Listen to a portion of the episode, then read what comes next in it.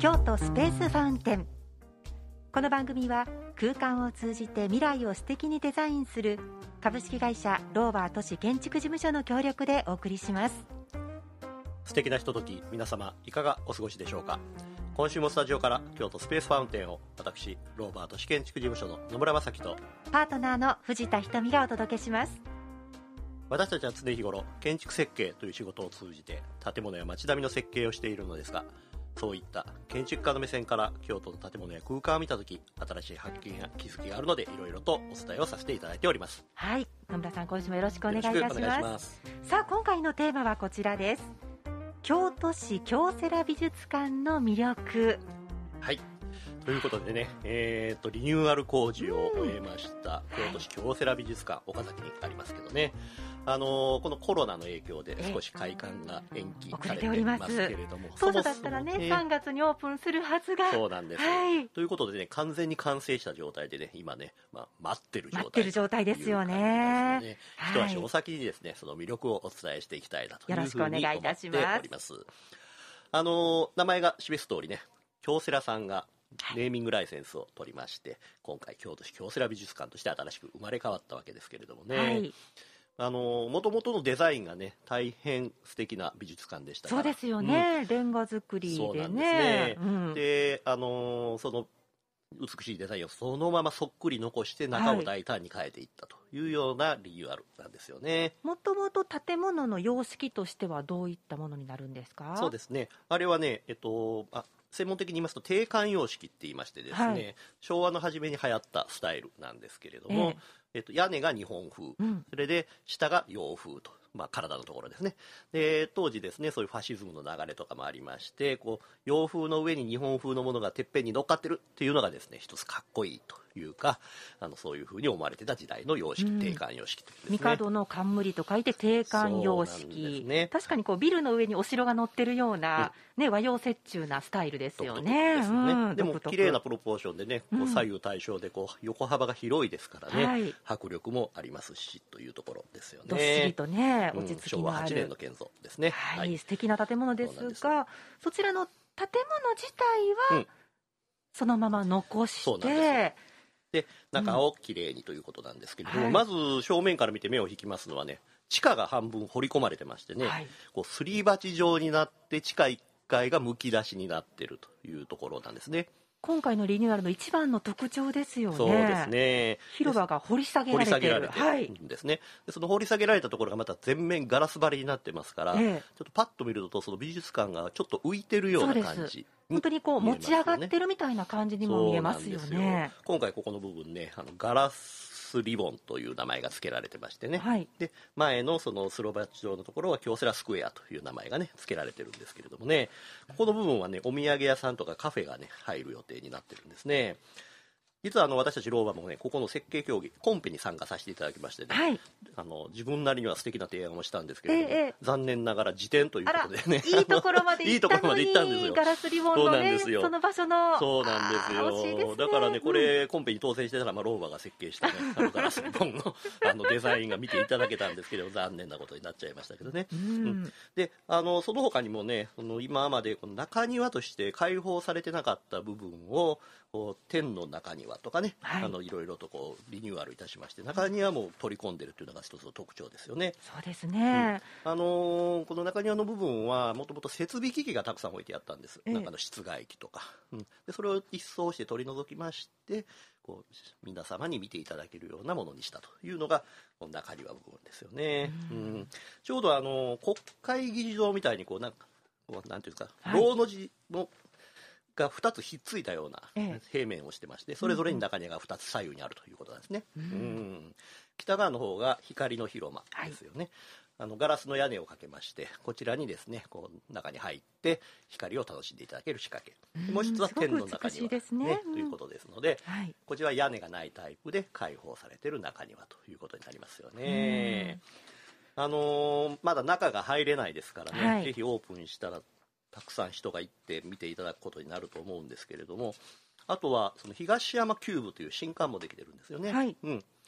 あのーちょうど美術館の東側のところに増築されました天井高5メートルの、えっと、新しい新館というべきものができておりまして、はい。こちらの東山キューブもですね柱のない大空間ですねさまざまなイベント近くにみやこめっせありますけどね、ええええ。あの使えますというところですよね。そうなんですうね。んまあ、今回のこう建築で、あのもともとこう建物が持っているこう西玄関から東玄関を貫くこう軸線を強めたいみたいなそんな思いがあったというふうに建築家の方から聞いたんですけ今回あれども、の、うん。マスタープランは青木淳さんという方がされたんですけれども、まあ、青木さんがですねこの南北あったその軸線を強調するような形でリニューアルを行っているというところで、はい。今回新しくこの京セラ美術館の館長さんにもなられてますよね。そうですよね、うん館長さんが改修を手掛けた建築家ということで、そですね。のあたりもすごく注目されてますよね。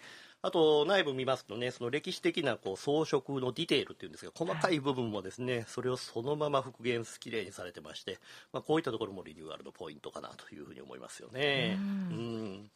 あとねあのお庭があるんですね、はい。東側に。こちらはあの日本庭園があるんですけどそれもそのまま7代目小川治兵衛の作庭ですけれども、あのその癒しの場としてですね再整備されてますので、こちらも見どころかなというふうに思いますよね。そうですよね。うんあのね、だから、まあ、こうやってこう長年経ってうまくリニューアルしてですはね、綺麗になってというのはですね、まあ、最近の流れですからね、うん。また一つ楽しみが増えたなというふうに思いますよね。ね、もともとこう80年以上にわたって、まあ、日本の文化芸術をね先導していた場所でさらにこう建築家によってそのポテンシャルが再発見されて、ですね。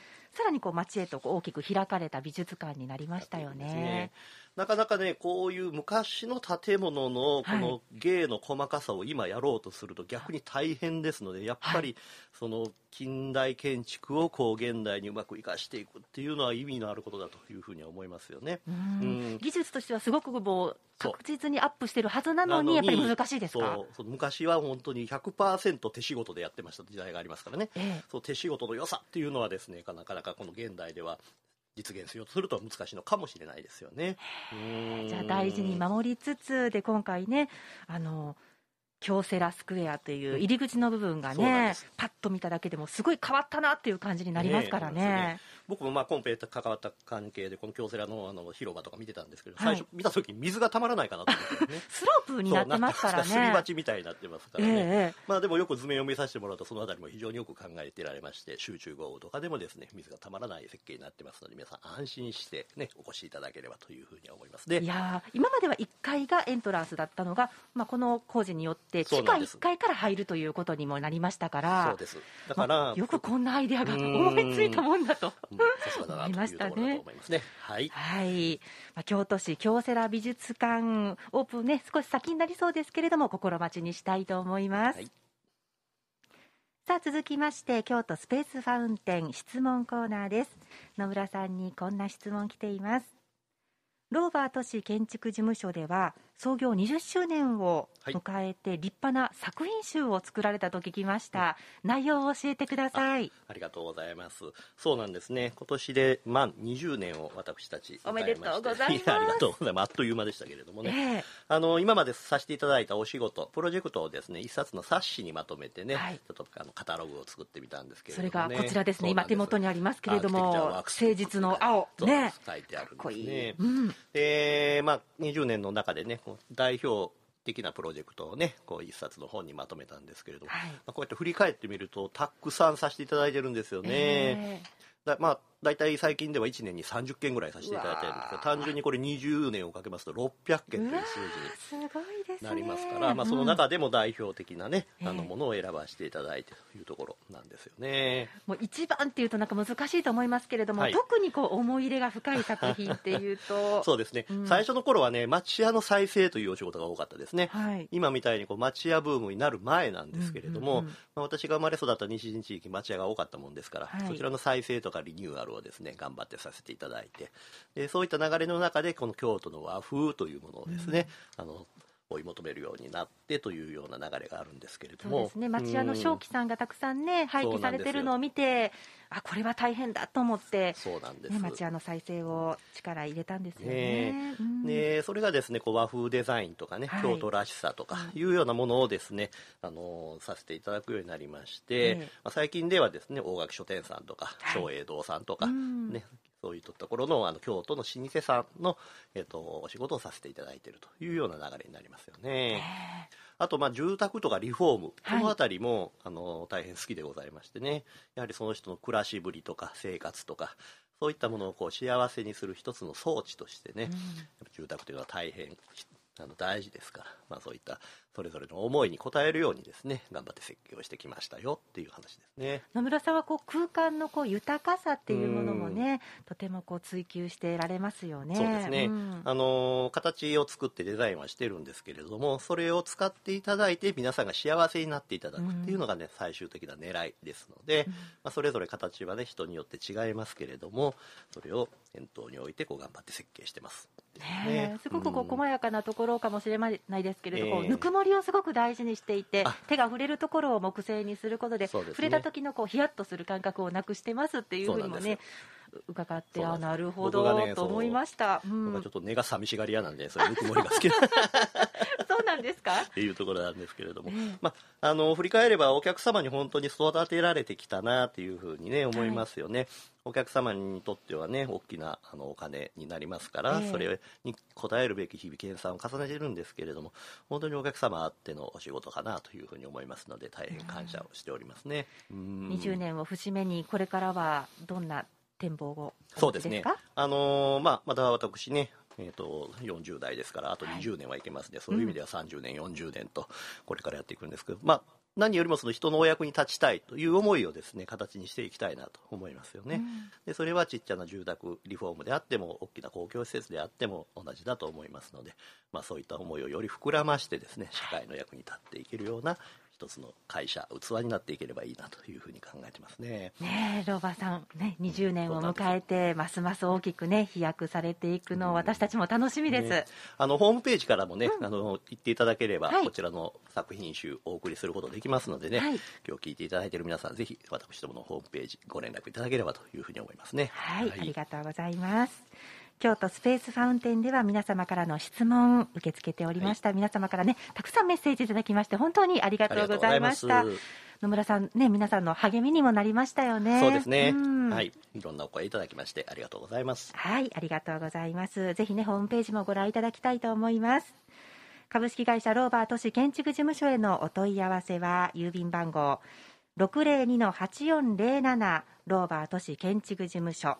えこちらは郵送でございます。電話番号は京都075-451-5777番。京都075-451-5777番にお願いいたします。ホームページもぜひご覧いただきたいと思います。ローバー建築、ローバー建築と検索いただきたいと思います。ローバーというのは旅人とか流れ漂うという意味を持っているということです。はい、ぜひね、西陣生まれの建築事務所、これからもよろしくお願いいたしま。ますというわけでね今日は京都市京セラ美術館の魅力というタイトルでお届けをさせていただきました、京都スペースファウンテンそろそろお別れの時間となってまいりました今週のご案内はローバー都市建築事務所の野村正樹とパートナーの藤田瞳がお届けしました。それでは皆さんまた来週来週。